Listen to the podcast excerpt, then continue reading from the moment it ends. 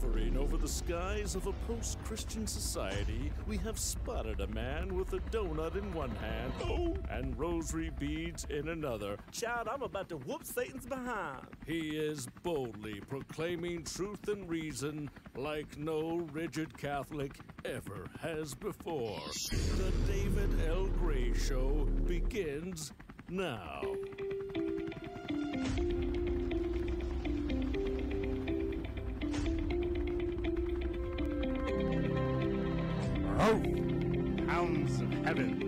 Welcome in to the David L. Gray Show, voicing truth and reason on the Guadalupe Radio Network, which is radio for your soul. And we begin in the name of the Father, and the Son, and the Holy Spirit. Oh, my Jesus, forgive us of our sins, save us from the fires of hell, and lead all souls to heaven, especially those most need thy mercy. Our Lady of Guadalupe, pray for us. St. Dominic Guzman, pray for us. Venerable Father Augustus Tolton, pray for us. So, what are we talking about today? Well, starting with the baptism of our Lord on Sunday following the Feast of the Epiphany, we enter into what is called ordinary time. Is our um, on our liturgical calendar. It's that time of year when we do not seem to be preparing for anything in particular because ordinary time falls outside of the liturgical seasons. But ordinary time is one of the most li- important liturgical seasons, I believe. So I'm going to offer a short reflection on its meaning, its importance, and give you some tools to work on during ordinary time here before Easter and after Easter. So, and then starting at about the 20 minute mark, Father Brian Lynch of Transfiguration Catholic Church in Oakdale Minnesota. He's going to come on and give us his thoughts uh, on the year it's been since his viral homily back in January of last year. Uh, he had this viral homily that just went went everywhere, and he was talking about the bishop's betrayal that gave us Joe Biden. So we're going to be talking about that. Also talking about his faith journey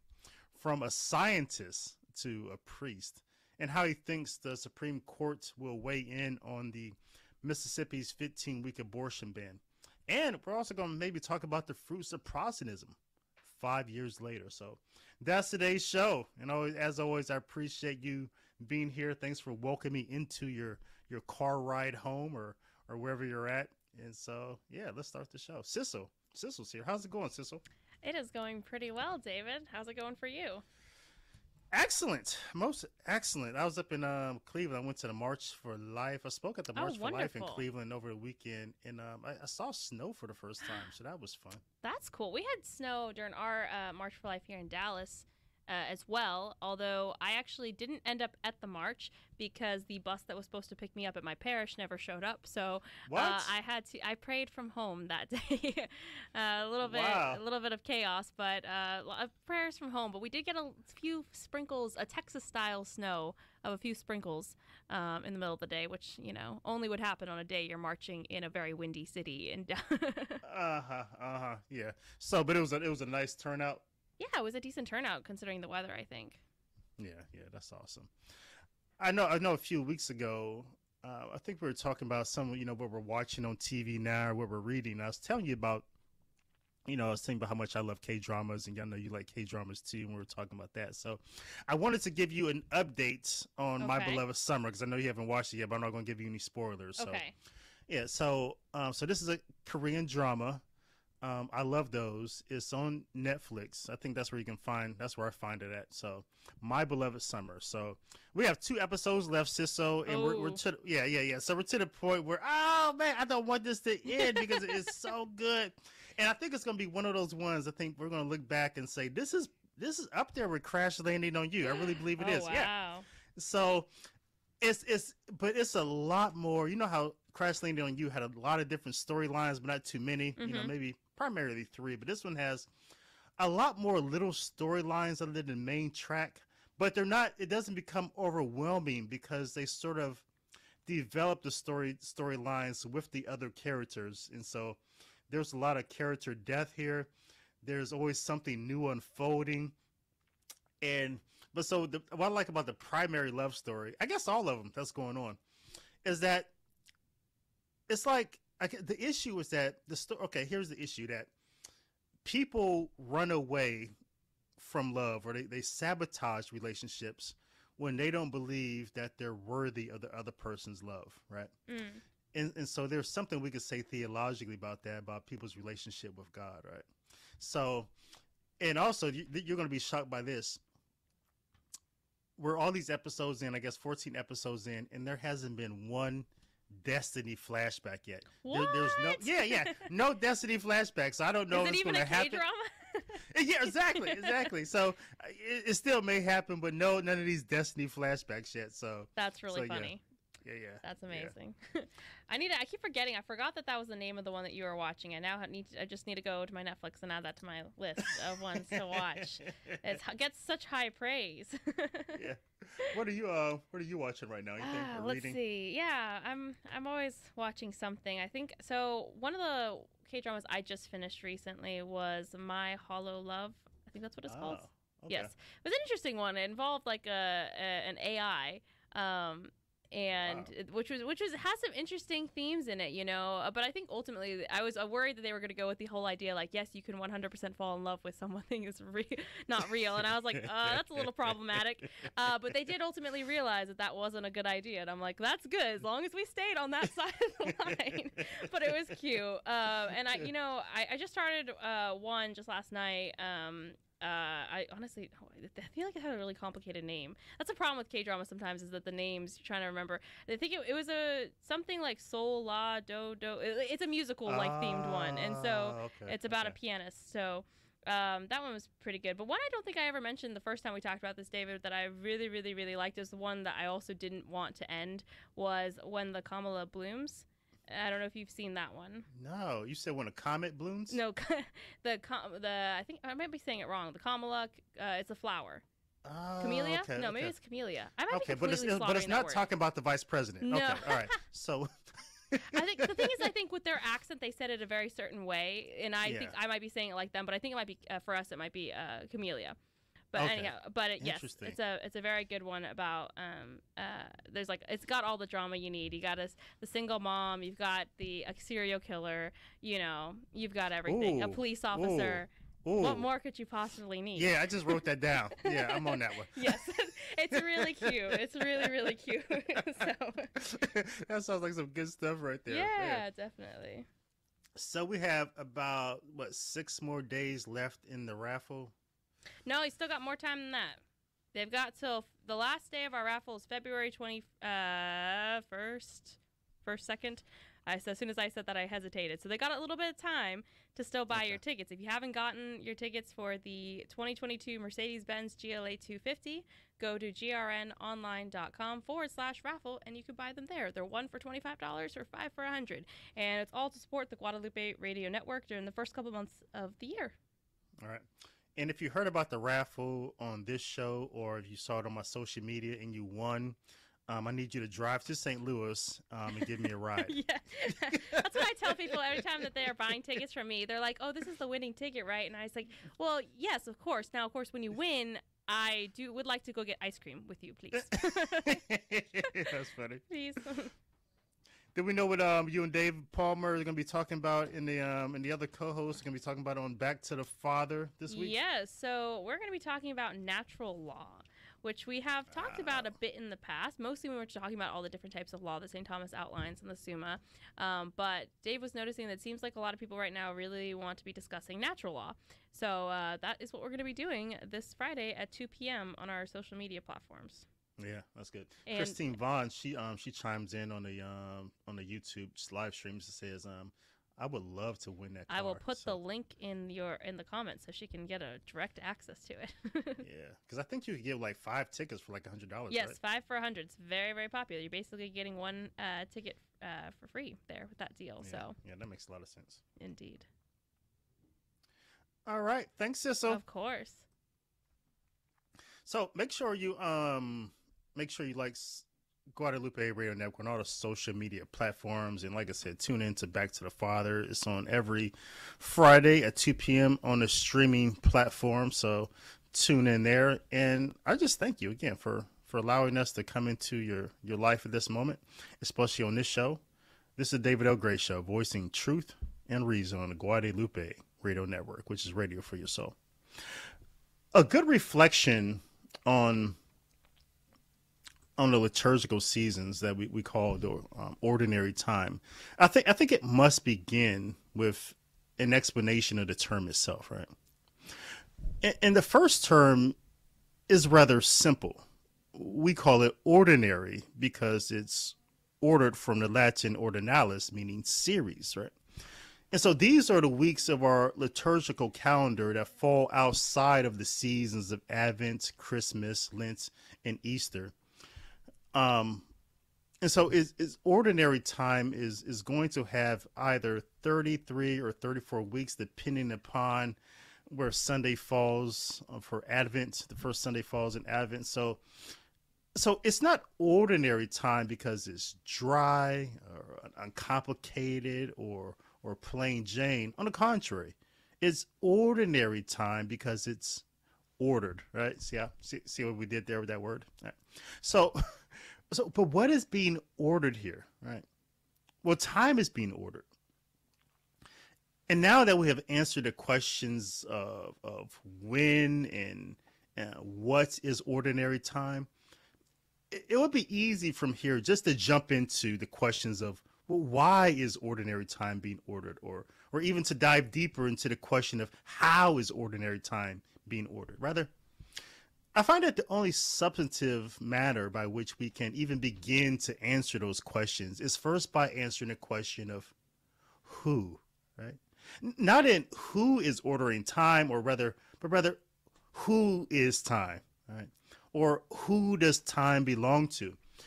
Only then, by answering those questions, which relate to the primordial questions of who am I? How did I get here? Where am I going? Can we then have any hope of understanding the, the profundity of the answers of why and how? Here's one reflection. In the book Spirit of the Liturgy, and in his chapter called Time and Space in Liturgy, Joseph Cardinal Ratzinger writes, All time is God's time. That's quote unquote. Quote, all time is God's time. Unquote. All time is God's time. And we can reword that also to say that all time belongs to God. Therefore, all time is ordered to God. And God, who is eternal, and far outside of time and space. That is, God in Himself. God contains all time in Himself. We might also say that God, being the Alpha and the Omega, the beginning and the end, has created a space that is in between time, a type of between time. And I think we like to talk about that sometimes, don't we? Like when we're we're currently one place, and later on we we had like have plans to go to another place, and someone might ask us, "Well, what are you going to be doing in the meantime?" Right?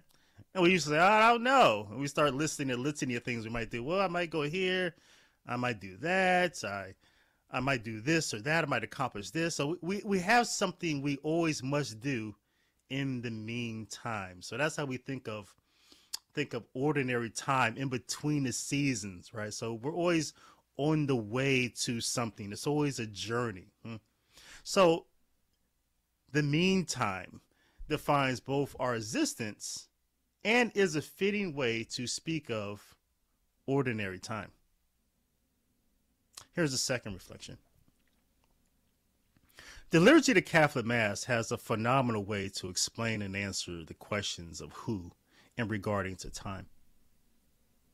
Perhaps the liturgies that are older than the Novus Ordo did it better, in but they definitely did it differently. But we can we can consider here both for a moment. Being that God is the author and owner of time, yet eternal, the liturgy of the Mass is is caught in in three different times: historical time, immediate time, and future time, all in the eternality of God. In history, we would say that through the readings of scriptures, God's love story for his people, we're, it, it, it transports us through salvation history and places us historically at the cross of Calvary, the crucifixion of Christ Jesus 2,000 years ago. During the communion rite, we're talking about immediate time. During the communion rite, the liturgy places us immediately, immediately in the presence of Christ who comes again. And in the processions, in around the altar and to the altar, I would say the liturgy draws us into the participation in the processions and the offerings and, and the communions that God has always had with his people. So in this way, the liturgy the liturgy encompasses all of time. The liturgy is the Passover event of the Jews, it's the, the resurrection event, and it's the communion of saints. It's the history, the immediate, and the future. The physicality of the new day in Christ, I think was much better realized in the older liturgical rites, you know, as we face the East, right? The orientation of the whole people of God towards Calvary. In a new rite, the priest may be obstructing that recognition of time, right? The, the, the immediacy of the sun rising in the east as the Son of God rose. But if we might recognize a priest as one who is in persona Christi, we, we can see him, we can see Christ in him who who speaks to us face to face, as the priest does in the Novus Ordo, right? as if we were worthy of such face to face communication. But we can consider that. Here's one more reflection that I'd like to offer on the concept of, of time and the who, the question of who. And this will be probably the most important one that I have for you today. The Gospel of John, I find, is big on the question of time. If you, if you read John, John is always marking his dates. He's like, oh, is this day, is that day? So time is essential to John as essential as it is to the first chapter of Genesis, which John, in fact, tries to retell in his own way through this this new way of language. When he keeps saying, he says three times, he says, on the next day, on the next day, on the next next day, and then he gets to the third day, uh, and, th- and then and the next thing he says after the third time he says that, he says and then on the third day, which you know you add three plus three, which you know he didn't include this first day. So uh, for for John, when he says on the third day, he's actually talking about day seven. So he does his play on Genesis. But the Gospel of John is divided into four movements. It's the prologue, then there's the book of signs, it is so called, and that's from chapters 1 through 12. Then there's the book of glory from chapter 13 through 20, and the conclusion and the epilogue from the middle chapter uh, 20 to 21.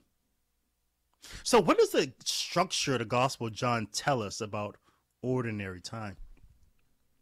Well, first, it tells us something about our liturgical seasons. In the book of Signs, chapters 1 through 12, it contains seven Jewish feasts that Jesus attended.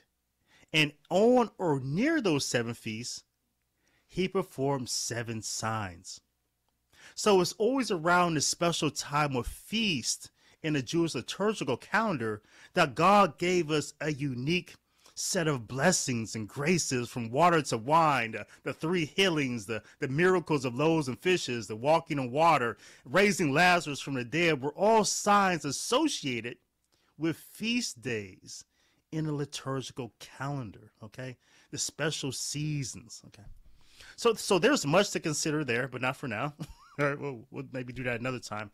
But let's consider ordinary time, what John has to say about that. So, John, I think John has something to say about ordinary time outside of the liturgical seasons in his second movement, the Book of Glory.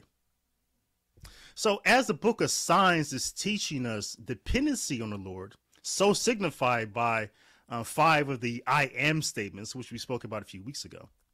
The book of glory is teaching us how to follow Jesus to Calvary. So signified by two of the I am statements that point to how we ought to follow him. The first I am there in the book of glory is I am the way, the life, and the truth. The second is I am the true vine, abide in me.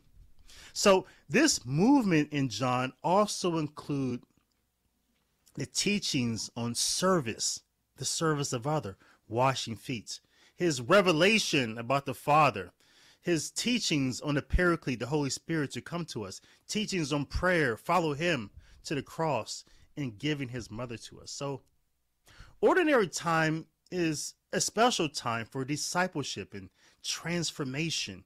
And if you want to know more about what discipleship and transformation looks like, study chapters 13 through 21 in John, this ordinary time. And, and do not forsake Mary, who Jesus gives to us as the final gift of John's ordinary time theological calendar. And so here's the last thing I'll say about ordinary time, then we'll go to a, a short break and bring on Father Brian Lynch.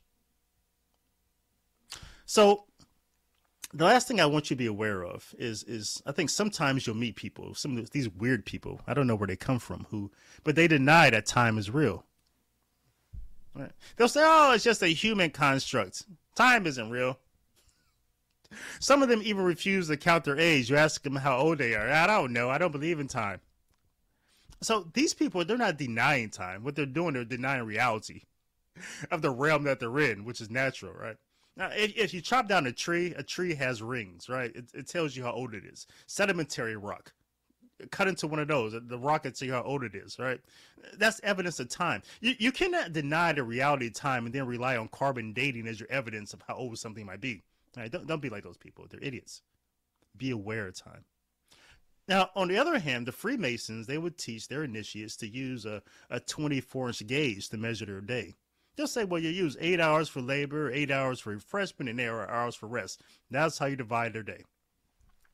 So, whereas the former person denied the reality of the natural necessity of time, the Freemasons deny the reality of the divine necessity of time, right? There's no God in that calculation. So I would tell you, so I, I, I, probably would like to tell you, don't be like a Freemason, but most people are already like them, right?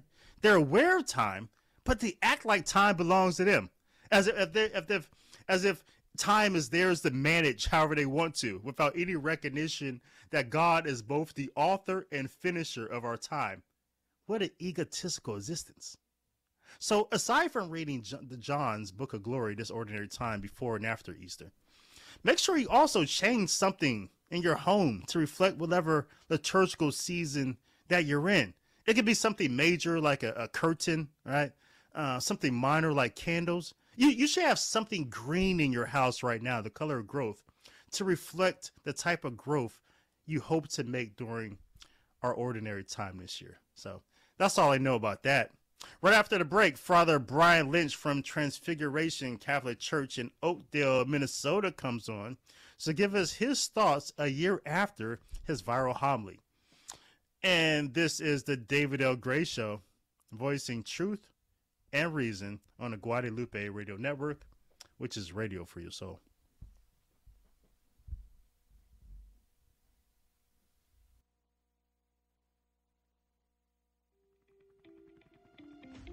Between now and February 21st, the GRN is raffling off a 2022 GLA 250 in Midnight Black. And this sweet beauty of a car can be all yours by going to grnonline.com and purchasing five tickets for $100 or $25 for one. All proceeds support Catholic radio on the GRN. Now that's a deal that's all right, all right, all right.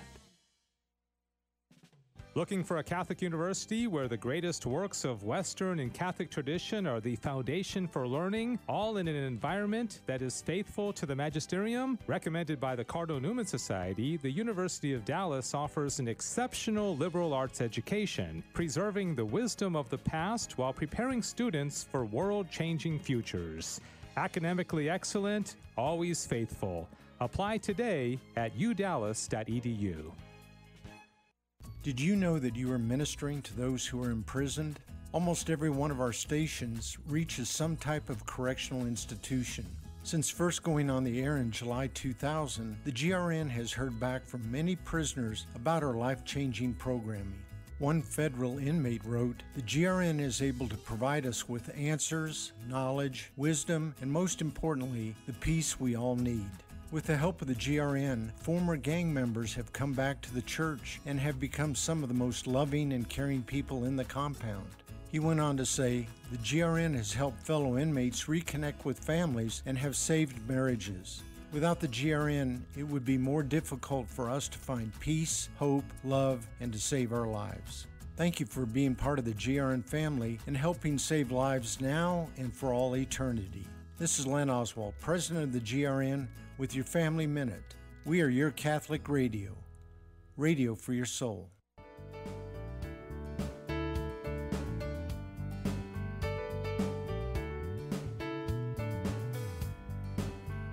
Welcome back in to the David L. Gray Show, voicing truth and reason on Guadalupe Radio Network, which is radio for your soul.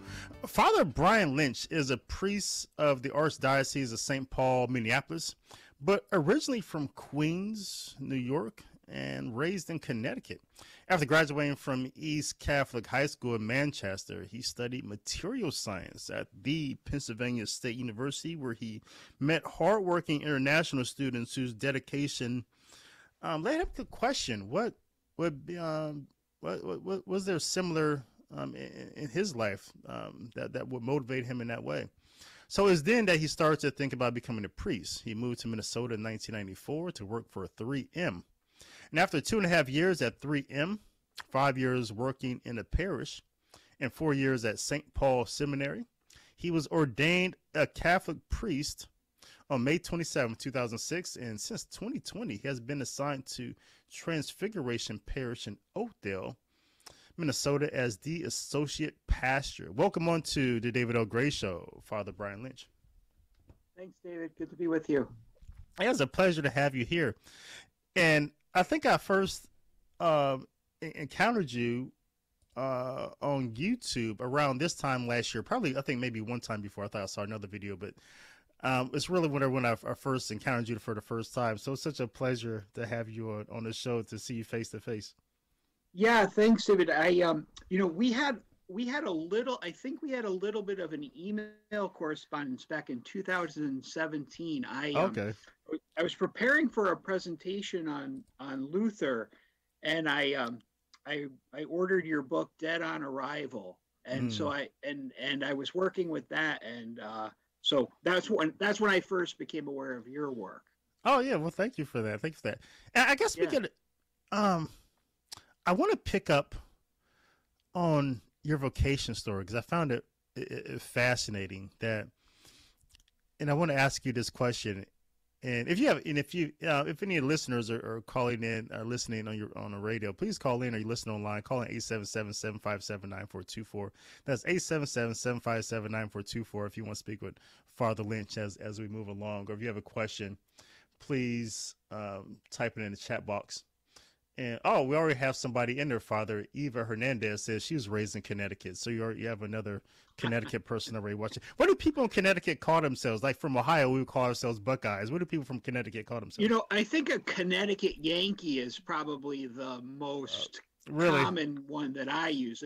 You know, a Connecticut Yankee in King Arthur's Court kind of thing. So I yeah, call yeah. myself a Connecticut Yankee. A Connecticut that, Yankee. that seems nicer than a Connecticut yeah, I don't know how to end it. Connecticut. uh, yeah. I say a Connecticut Yankee. Yeah. so you're in college, and so you say you're you're, you're in encountering these international students. So what? So what's going on yeah. here? Were you were you not as passionate as them about well, science, or? You know, I I mean, I loved it, but I was I was I had get. I think a lot of us experience this as we get older. You know, I had always been like in the top of the class, not the not number one, but I was always uh I always did quite well and yeah. I was always a good student. Uh and and then I I reached that level where I mean I could compete with smart kids from Pennsylvania and do well and but I mean these people were brilliant and and so dedicated. They yeah. they lived in the lab, and I was like, wow, I I couldn't I couldn't do that, and it it made me, you know, it caused me to think. Uh, you know, I wonder if there's something where I would not only excel the way I was sort of accustomed to, Mhm. but be passionate enough to want to do it like all the time. Yeah. And I realized, you know, when I talked to the kids, I think I said, I realized I wanted to be a superhero.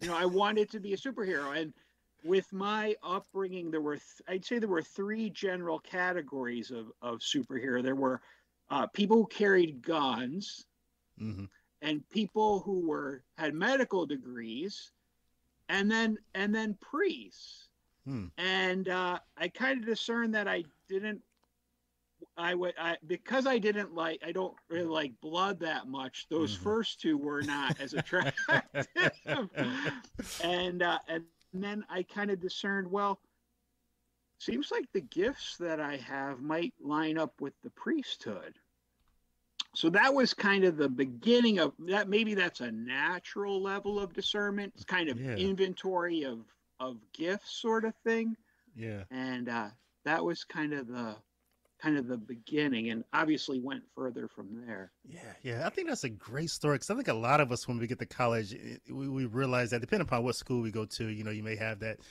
Um, and so, yeah, I think that's fascinating that you saw passion and you you realize, man, I want that. It, it may not be in science, but I want that. Uh, For me, I was at I was at a really small school, so it wasn't really challenging academically. At least, you know, at least for me, I didn't think it was. But I was um I was on a track team again.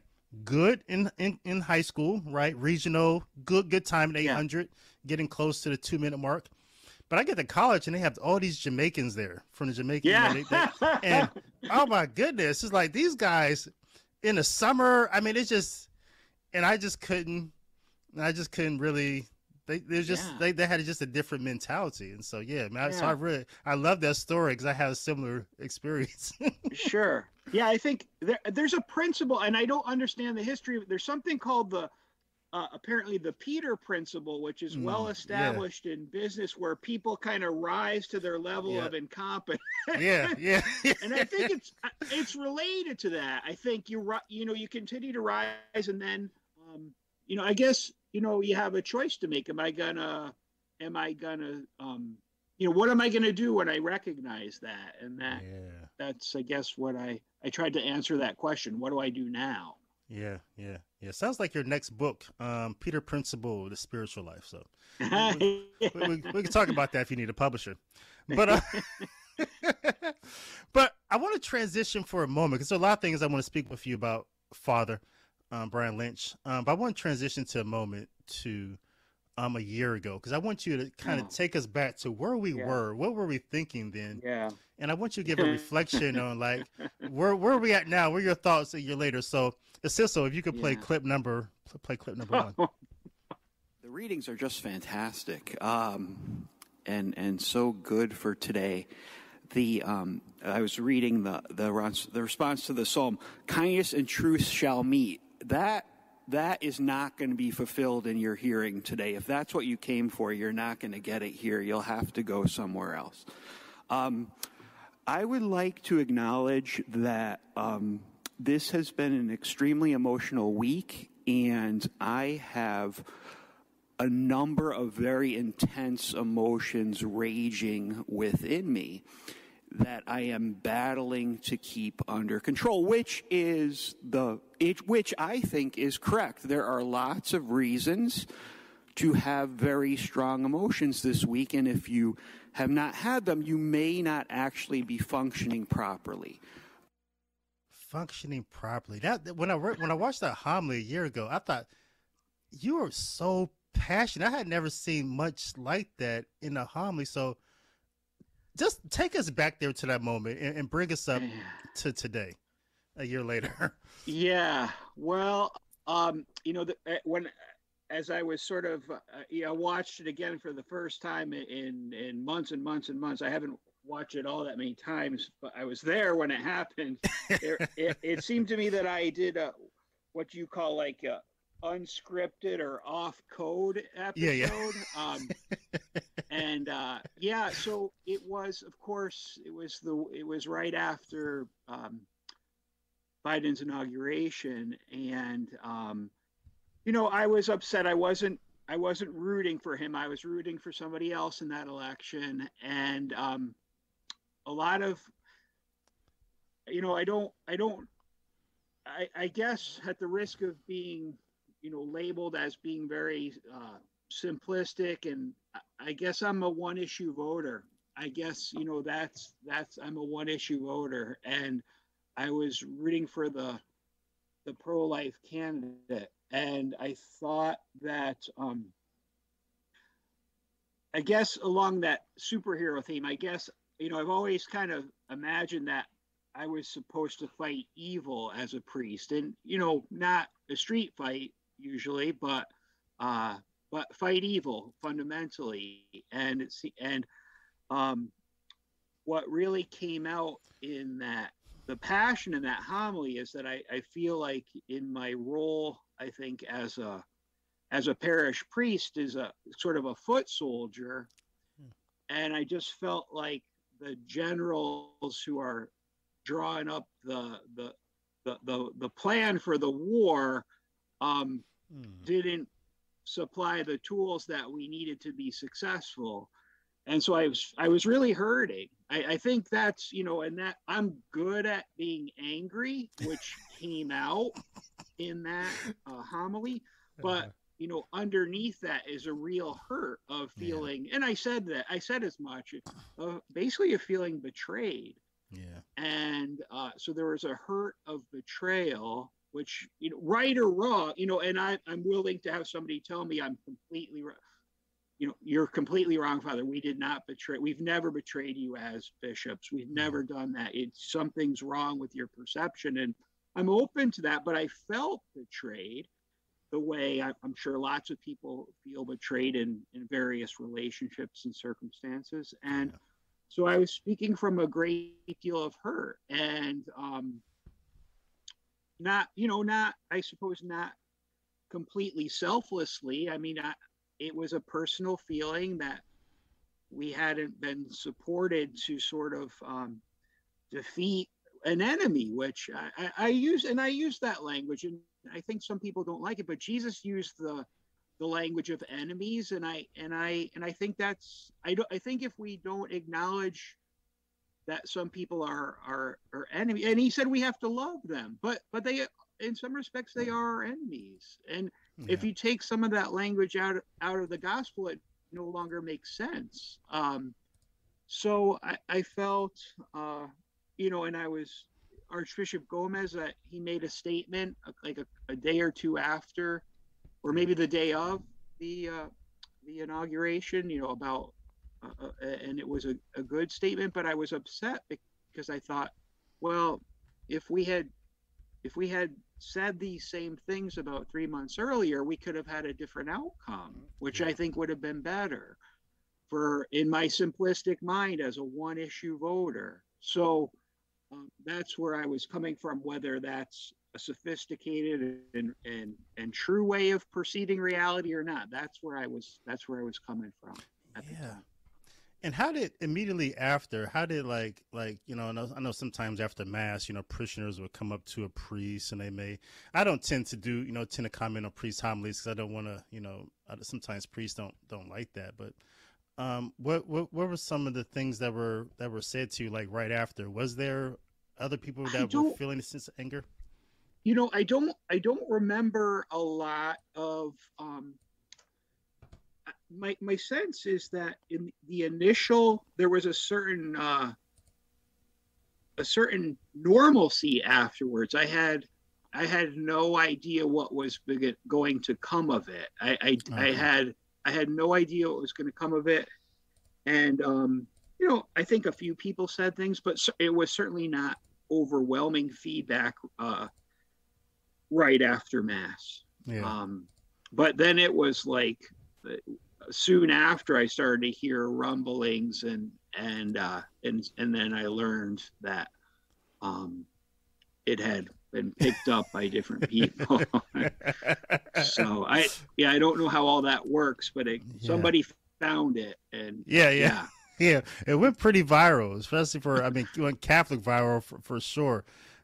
And Yeah. so, where are you at? like a year later now, here around the anniversary, with with the Well, feeling think- of betrayal?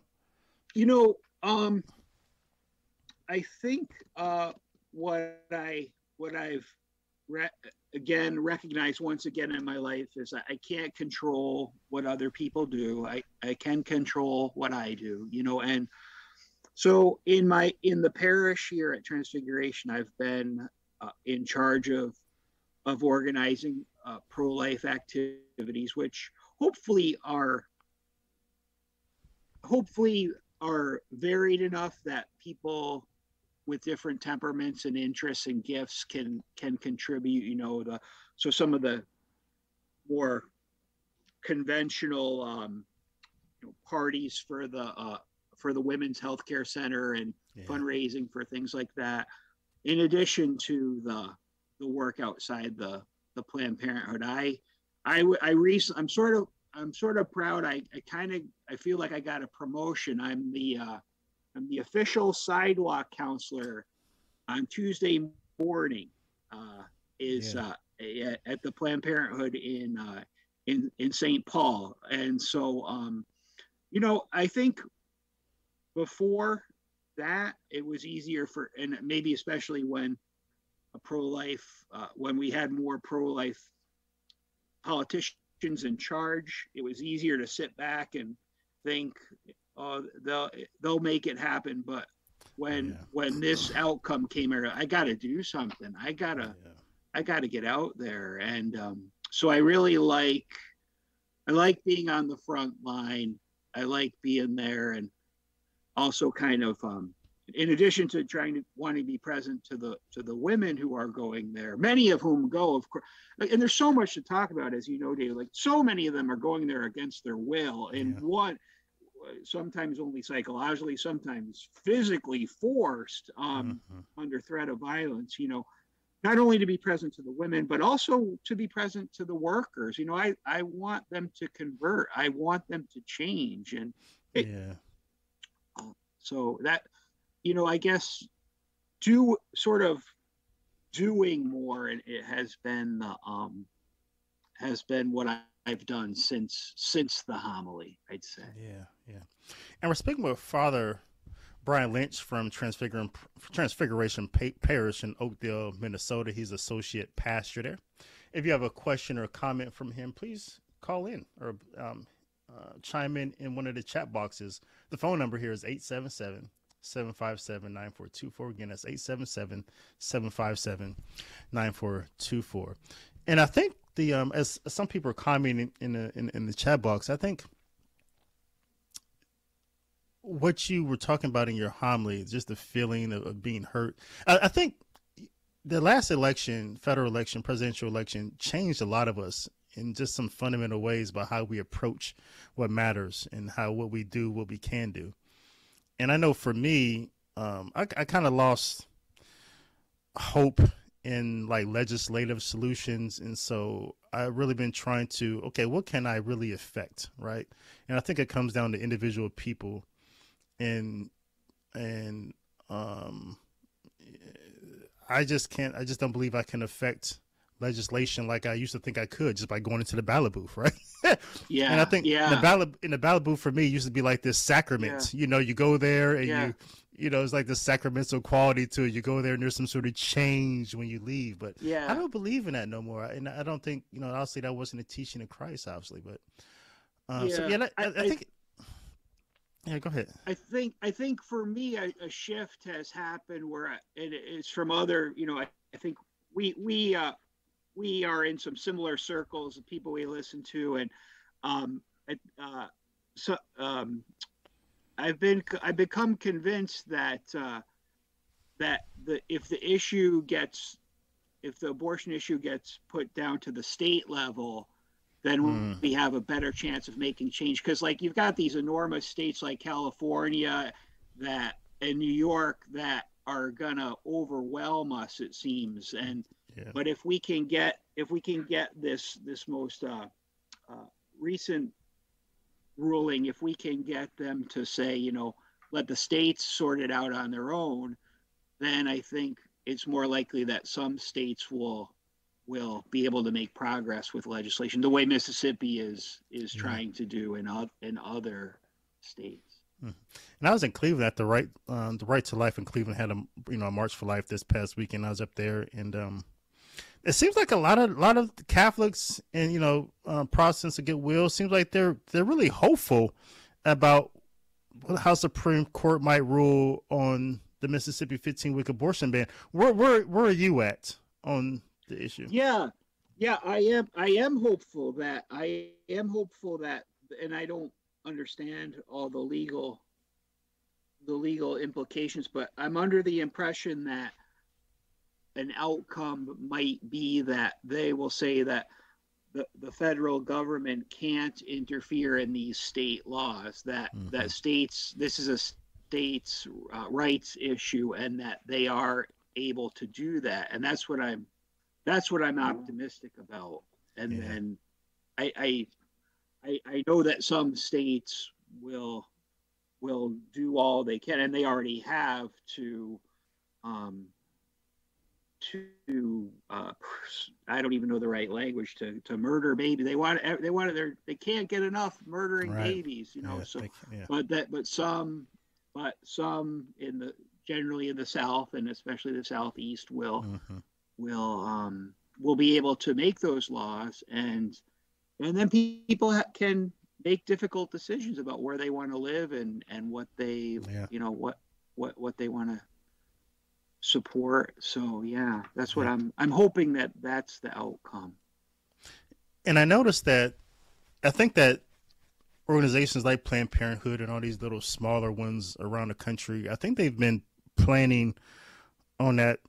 I, I really don't think they, they thought Roe versus Wade was was going to hold up indefinitely because it just wasn't it wasn't jurisprudence. So, but but I noticed that it's been this massive shift now to chemical abortions, right? oh yeah And um, i almost forgot about that but yeah yeah. Is that Oh. you know with with abortion outside abortion mills, you know we can stand outside there, we march, we protest, we do sidewalk counseling, we do what we can while we can. You know we pray for the counselors outside of there. Oh, Father, we're up in, in Cleveland, so we're outside the abortion mill there. It's called preterm. So so we're out there praying the rosary, and so some of the abortion workers they come out in these vests that are like the rainbow flag colors. First of all, oh strange. It's like doubly demonic now. But then they start playing like Nicki Minaj rap music to try to drown oh. out the rosary. oh, sure I mean, what type of demonic activity have you noticed when you're out there? yeah praying. well the the to to be to be fair the workers there seems to be for the employees there seems to be a strict code do not engage with the um counselors. Um the wor the worst and it's not too bad i mean the um you know for those of us who have have played sports i mean we've had people screaming at us on the from the other team and stuff so i mean i was a wrestler so nobody's physically attacking me. But um you know yeah i've had you know people drive by and yell obscenities. And um m- more recently i had a fella come and he, he i think he was unwell. He was screaming all he was standing on the other side of the driveway and he was screaming. It seemed like he learned a bunch of like rhyming catchphrases at some kind of uh uh, abortion enthusiast rally. He had these little slogans that mercifully I, I don't remember anymore, but they were like little sing songy things. And of course, I can't say anything, you know, and I'm not supposed to be there because I'm a guy, and, you know, and so I can't possibly. So I, I'm a bad person, and and you know I shouldn't have any say in anything. So Yeah. I mean, there's a lot of that stuff gets, and and the I guess the, some of the stuff that's more disturbing is like, uh, like uh, uh, uh, people that give me the, the impression that they're Christian and think uh, uh, that what I'm doing is wrong. Like Yeah. you shouldn't be praying on a street corner. Jesus doesn't, and all this this uh, weird Christian, like they think it's Christian to be against me, and okay, I, I don't know. It's a strange thing. Yeah, the Jesus that some people know is is is quite a, a different person than the one who a lot of us do know. We're speaking with Yeah. Father Brian Lynch from Transfiguration Parish in Oakdale. We're speaking about his vi- video that went viral last year around this time, talking about um, some of the thoughts he was having about the federal election that gave us Joe Biden. And there, I have a couple comments, Father, before. So after I'm going to read a couple of these comments, then let's see if we can spend the last six minutes or so just talking about some some some of your thoughts on uh, the 500 year Protestant Reformation Oh, that yeah. we saw. Yeah. But Jim chimes in on the YouTube live stream saying we're praying for the same outcome, Father. And Joe from Joe also from uh, YouTube, he chimes in and says he has a question. He says, uh, "Father, are you getting interaction? I guess back at that time from other priests who are from um, that he would say the progressive, politically progressive left side of the political spectrum. So did you like from like I don't know, we could put a name out there like a um, a particular Jesuit. Did you get like feedback feedback from any of those groups? No, really none. Um, the only I, I had a I had a little back and forth actually on your YouTube channel with some uh, a priest. I can't remember what we were. He was obviously more progressive than me, but no, almost almost nothing from from any any Yeah. priest. But encouragement from like the, the the little club of guys on complicit clergy. A couple of those guys reached out to me. That's good. And, uh, That's good support. Yeah, yeah. Um, so, but overwhelm hundreds of letters of support from people, almost no, uh, and and maybe and I, I probably deserved more pushback, but um, but I I just didn't get any really. So yeah. um, Yeah, and we're so happy about that because you know we we worry when we see when we see that when we saw that video that you know how would you be treated by your ordinary you know by your bishop and things like that. So we're happy to see that um you know that you're you're doing well. Uh, you're still associate pastor. yeah, yeah. Yep. Um, I thought I Yeah. thought your I thought your interest in Luther was interesting because a lot of converts, you know, like me, you know, we we we go that route, like, oh, Protestantism is bad, Catholicism is true, Hmm. but Yeah. you didn't really have that same journey, because you know you you're, but so what what's Yeah. talk a little bit about that whole that whole Well, topic. and I mean, shameless self promotion. I was in this town uh, for five years. It was it had to be God's providence. It- Belle Plaine, Minnesota. 2017 was like my year. Um, you know, it was a it's a Lutheran town in my estimation. Okay. Uh, Belle Plaine, Minnesota. A couple. It had, there was an ELCA parish a, a stone's throw from mine, and and then uh, Wisconsin Synod a little bit further and a bunch in the surrounding rural community, bunch of Lutheran churches, and there's a, a Lutheran home there and their headquarters there, I think. So um, I was very aware of of Lutherans, and and one of the ways I described the difficulties, right or wrong, was that everyone in my parish had a grandmother, a mom, a sister, or a granddaughter who was Lutheran, who was just a perfect human being. So if anything that Lutherans uh, don't do that that I'm asking them to do, like go to confession, it can't be important, and it's certainly not necessary, right? So, um, I was I wanted to, um, I was kind of anxious about the 500th anniversary, being Okay. surrounded by so many Lutherans, and then I I had hopefully it was an inspiration. Yeah, I said, you know, go on offense, go on offense. So I, I came up with this series of Lynch on Luther, which a couple people took offense to, but it's simply my name and his. Lynch right? on Luther. Lynch on Luther. and, and um and uh, I put ads in the local paper, and I was I just shamelessly went on offense, and um, it was good for me. I, I I put a lot of time into these five presentations, and what I what I uh, what I, I I came to fundament what I believe uh, there's a there's just some correspondences between uh, Luther and Erasmus, and and I I believe that uh, Luther denies free will, and because of that, his his uh, his human his his anthropology and philosophy is completely off, and that any merit Yeah. that he might well he wouldn't like that but any true theological thought it's all resting on a foundation that denies free will and it, so it just it's it can't it can't it doesn't work Yeah. um so that was kind of the what i came to as i wrestled with all of the um all the issues that that came up from all that those 95 theses. Luther himself eh, said in a in a correspondence that erasmus uh had was the one who really identified the issue and that the issue was free will. Hmm Yeah, I, I find that too. I definitely got to have you back when we have more time. We'll have like a, a little bit over a minute left because maybe, maybe if I can get you back sooner, definitely maybe October thirty first around there. oh that would be fun we could definitely. Oh, you know through- that, David, that would be perfect because in my shameless self promotion, I had this really unusual, somewhat singular case of um of fighting against the Satanic Temple.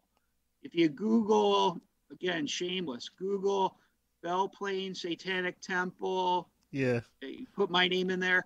I I I had to fight against them, and so Wow. Halloween that would be uh that would be uh Yeah. timely as well.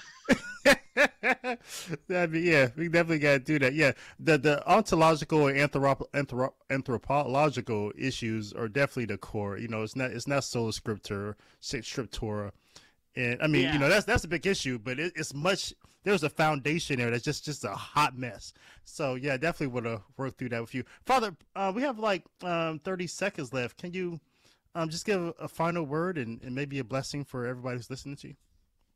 yeah you know you know big week um you know let's let's you know the the the um the the 22nd is that that uh, sad anniversary and the the, the bishops um uh, you know as much as we might want more they do ask that we have a day of of prayer and penance. It's in the germ prayer and penance. And uh so let's let's pray. Let's let's do our penance. Let's go to any number of uh abortion mills to pray and to whatever masses w- that are offered. And and be hopeful and pray for the supreme court we can really this would be huge if they would over Yes. you know overturn roe it, it could be huge and um right. yeah so uh, can i give you my blessing Yeah, we got three seconds. may almighty god bless you father son and holy spirit Thanks, Father. Appreciate you coming on. I'll talk to you next time. And thanks for tuning in. We're back same time next week, same place. And I look forward to conversing with you again. In between time, you can visit me at davidlgray.info. But until then, until next time, remember, Jesus loves you and is there for you. And live your life like salvation matters. And may the blessings of our Lord, graces, and favors fall upon you and yours. Thanks, Father.